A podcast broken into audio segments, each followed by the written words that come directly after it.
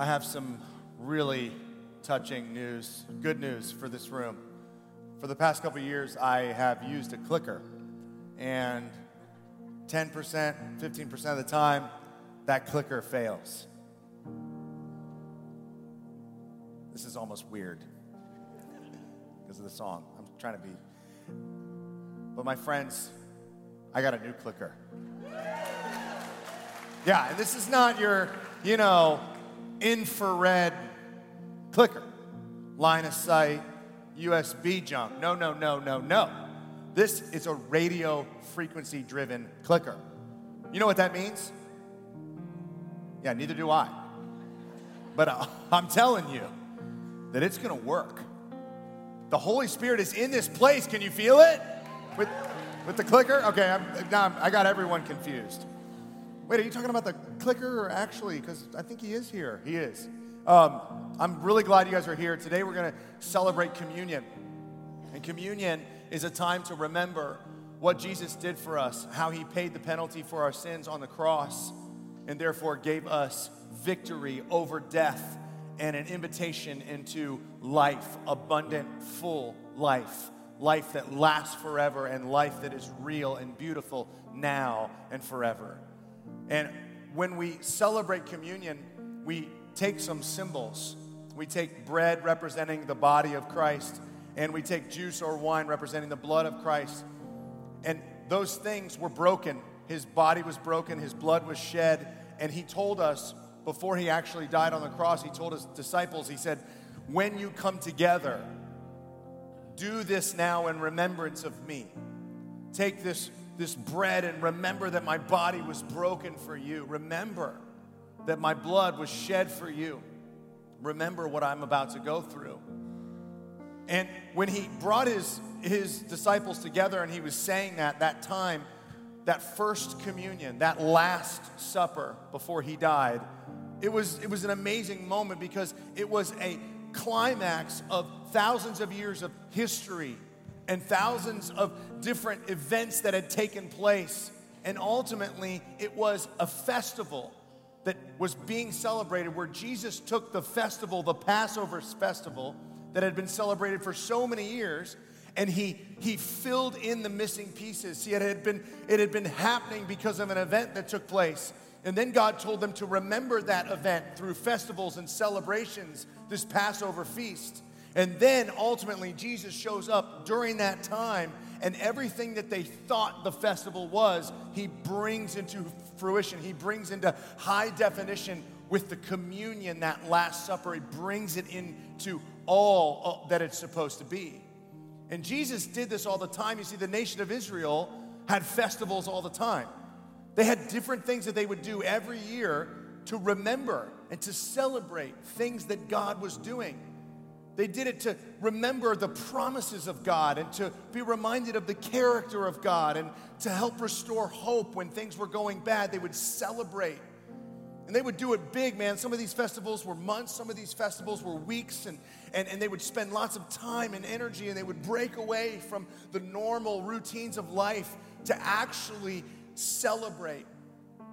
The modern equivalency to this for us is honestly whenever you have a wedding Americans don't really do this that much. We don't, we don't celebrate, you know, the way that, that this culture would, the way that the Jews would. We, we don't do it. We, we have Christmas and, and the festivities last, you know, a couple days, Christmas Eve, and, you know, maybe that, that season between Christmas Eve and, and New Year's is that, that season of celebration that's somewhat like this, where there's multiple different, you know, meals and times for family to come together.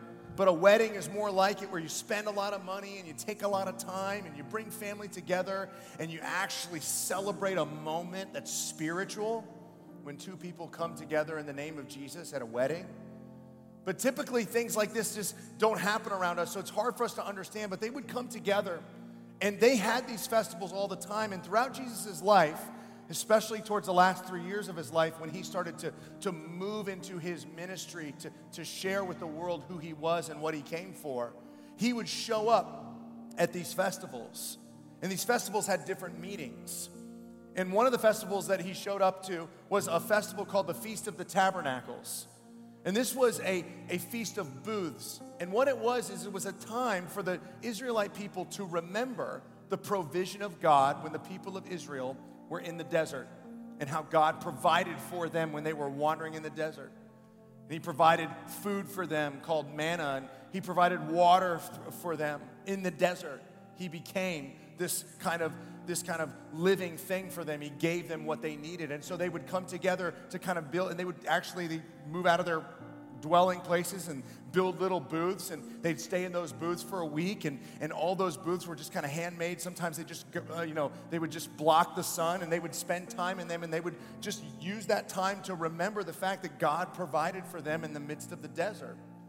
And during that ceremony, um, at the end of it, a priest would kind of have this moment where he'd come through the water gate in the, in, in the temple or in the, in the city of Jerusalem, and he'd carry water and he'd carry wine, and he'd walk up to this specific spot in the temple where there was two basins and he would pour out a whole jar of wine. And the people would celebrate and he'd pour out a whole jar of water. And the people would celebrate the wine kind of kind of representing harvest and, and, and provision and the water representing giving what we need to sustain life. And they would celebrate and celebrate. And in that moment when Jesus was there, one time he stood up at that festival, and John McCambridge did a great talk in more depth about this feast a couple months back, but he actually stood up in front of the people at the Feast of Tabernacles where they are celebrating the provision of God through the living water. And he stood up and he said, I am the living water. He said, I'm the living water. And everyone went, What? We've been celebrating this symbol that God was a provider. But when Jesus stood up and said, I'm the living water, what he's actually saying is, I am who you're celebrating today. I am the festival. I am the reason. I'm the reason that you're here.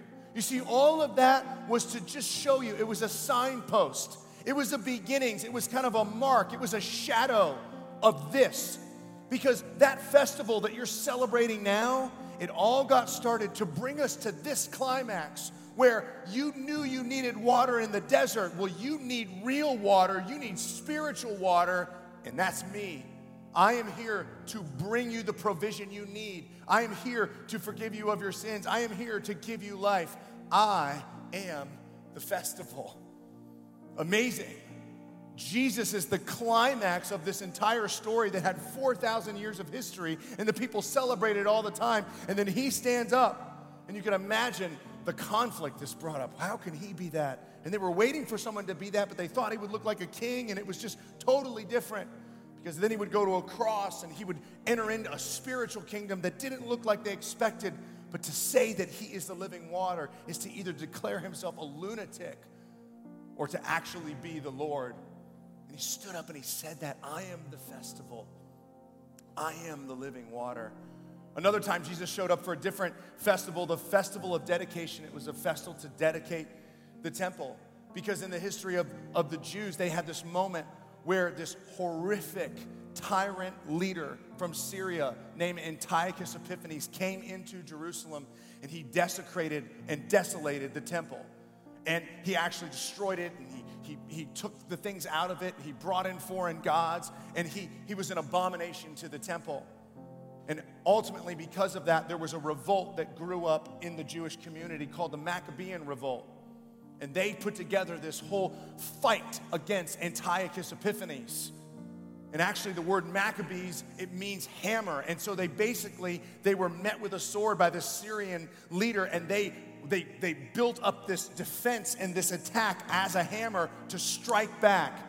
And they moved him out and they won the battle, and then they rededicated the temple. And when they rededicated the temple, they had, didn't have enough oil. They only had enough oil for one day, but they lit this candle and then it lasted eight days. It's where we get Hanukkah. The festival of dedication is the festival of Hanukkah. Jesus shows up at Hanukkah and they're all celebrating this hammer. They're all celebrating the fact that God did this amazing thing to kind of revive them and restore them and release them from the Syrian oppression that happened in their, in their town, in their city, in their temple. And Jesus, at this festival, he stands up and he says, I'm the festival. And while they're expecting him and they're expecting their leader to kind of represent what they did as a hammer or as this strong resistance, Jesus says, I am the good shepherd. And he says, You are dedicating the temple, and you are thinking that the way that God is going to be is like a hammer. He's going to dominate these Romans that are oppressing you. But actually, what he says is, I am the good shepherd, and the sheep that know me follow my voice. And in that moment, a broader picture of what God is doing through the Word of God and truth starts to become the actual weapon that God is going to use to set people free. Where it used to be a hammer, or with the Romans, it's a sword, Jesus says, I'm coming with the truth. And my truth is a voice. And it's not a hammer, it's a simple, gentle voice that speaks the truth, that created the world, that led people who were in trouble out of trouble. It's this amazing picture that Jesus shows up. He says, I am the festival. I am the festival. I'm who you're celebrating. I'm who you're looking for. I'm your deliverer. And then, of course, communion happens at the Passover. And so many of us know the story of Passover. It's a story of the Jewish people ending up in Egypt in slavery for 400 years and a horrific king rising up and enslaving the nation so that he can grow his industry and grow his, his, his, uh, his city, his town, that he can use these people to build and make bricks and buildings and all this stuff. And eventually they cried out so much, and God heard them and used a man named Moses and sent Moses into this place to talk to Pharaoh to deliver these people. And God gave him all these miraculous signs and wonders to show power. And ultimately, after a certain series of events, the Pharaoh decides to let the people go. And then he changes his mind, and they end up on this shore as they're leaving. They end up on the bank of the Red Sea, and they've got a, a, a, a, essentially this giant sea in front of them, and they've got an army behind them, and they're stuck. And in that moment, God gives them a way out. God takes the Red Sea and he parts it, and all of Israel walks through this path walks through this road, walks through this way, and then they make it safe to the other side, and the Egyptian army gets defeated in the water. And Jesus actually, in the Last Supper, he says to the people, as he's doing this communion, he says to his closest followers, he says, You know, the Passover, the celebration of the, the Red Sea being part of the celebration of God making a way for people that are in slavery to be set free, he says, I am that festival. He says, I am that way. And he actually says these words. He says, I am the way, the truth, and the life. And for those Jews who are going, we've been celebrating this festival of the Passover for so many years, thinking about God being the way. And Jesus comes up and he says, I am that way. That pathway through the Red Sea, that was me.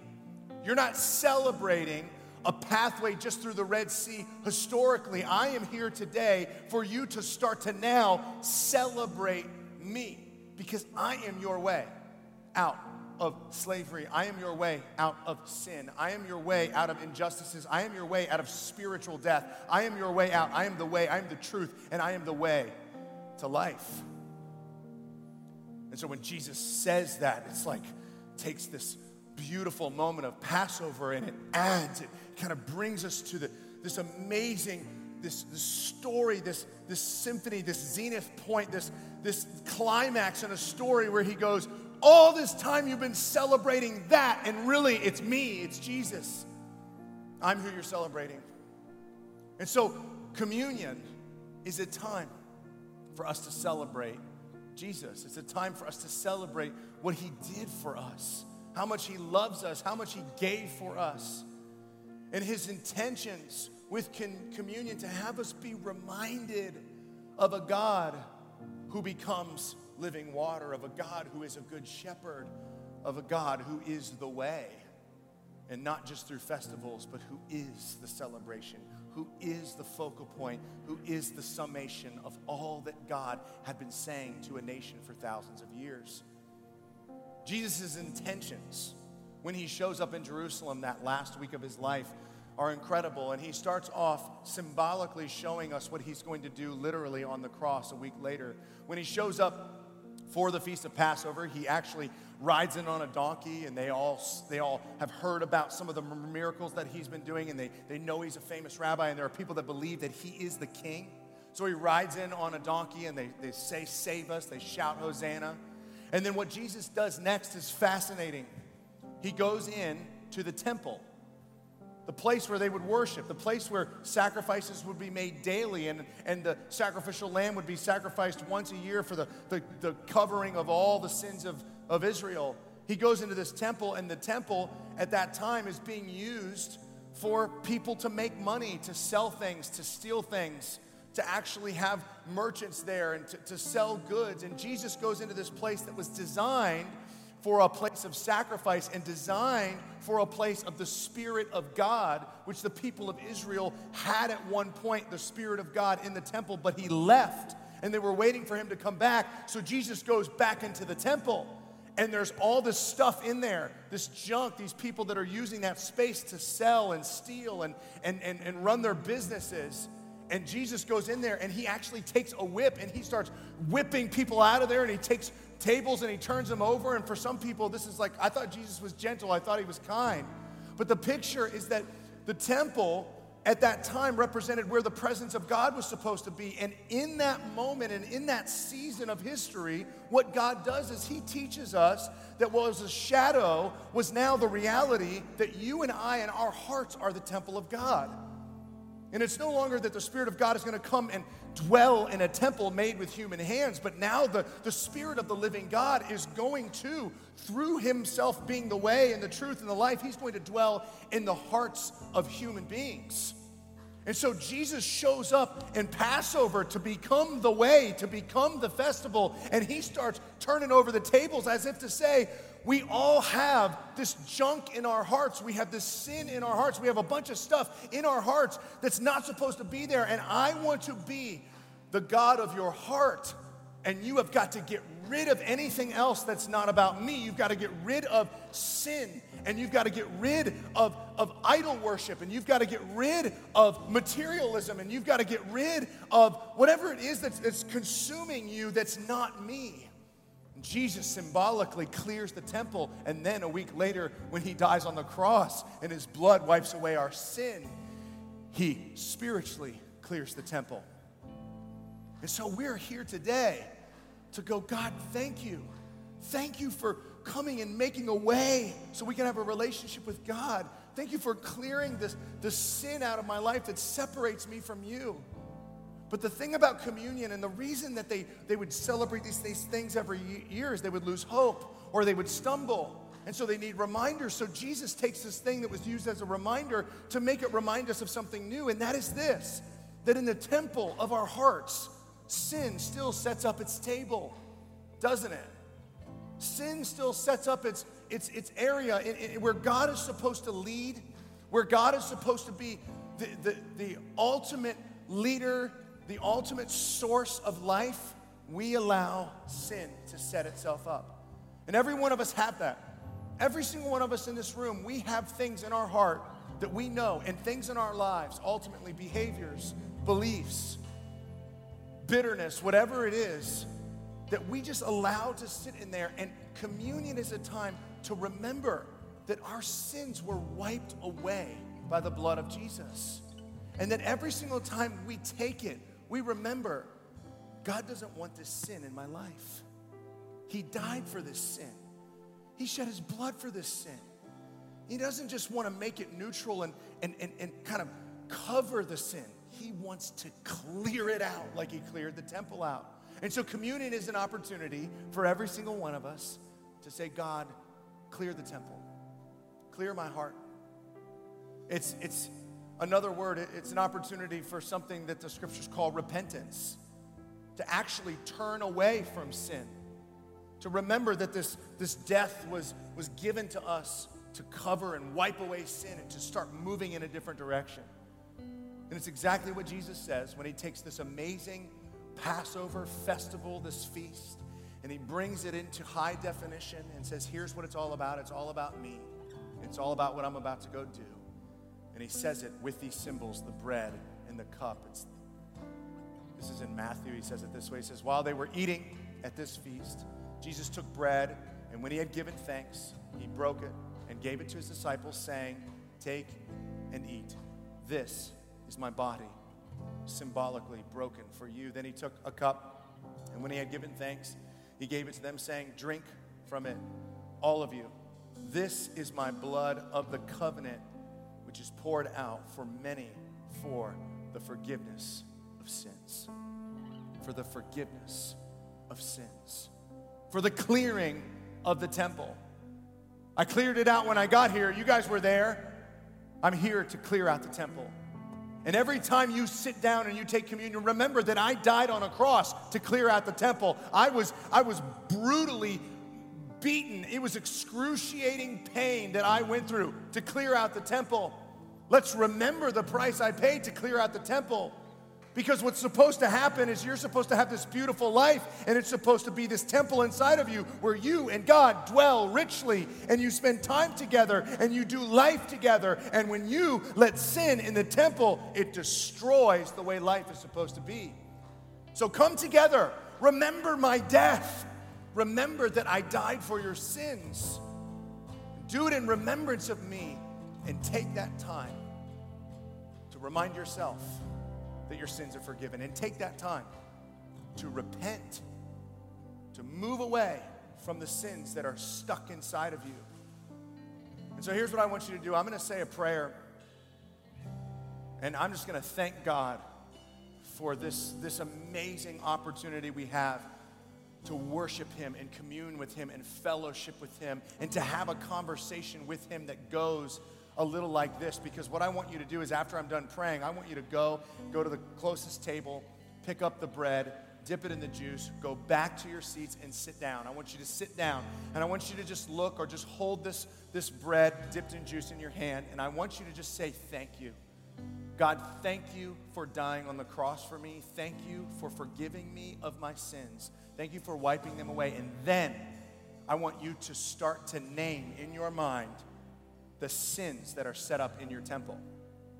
Specific things a thought, a behavior, a, a, a, a bitterness.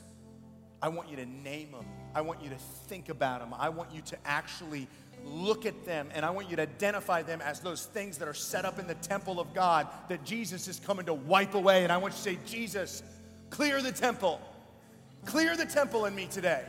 Take away my sins. Take away these problems. Take it away. I want to run from it. And let him do it. And then and then I want you to just just just think for a second. Just God, just help me. Just move into my life, grab the whip, just go. Just rip it out of my life. I don't want this in me anymore. And then I want you to just say, Thank you, God, and eat it in remembrance of his gift. So when I say amen, you guys all stand up and go take communion that way. And then the band will lead us in a song after you've all sat down. Let's pray. Father, we thank you. We thank you that God stepped into human history, that Jesus is our God, and that you, you, you care about us, and that you didn't just drop in out of nowhere, but that you've had this amazing plan that you've been, you've been orchestrating for thousands of years with these beautiful symbols and festivals and these amazing experiences, and then all at once, you you, Jesus, you embody them all at once. You're the Feast of Booths. You are the living water. You are the temple of dedication. God, you are the Passover lamb. You are the way, the truth, and the life. Amazing. You embody all these symbols all in one. All in one, Jesus, you. We worship you. Because in all the things that you are, we see all that we need. We need living water. We need we need a, a dedication and a cleansing of the temple. We need a way through life. We need it, God. And you've offered that to us. So we thank you for dying on a cross. We thank you for raising from the dead, for not just giving us life now, but life the way it's supposed to be, never ending, never ending in you. We worship you today in Jesus' name. Amen.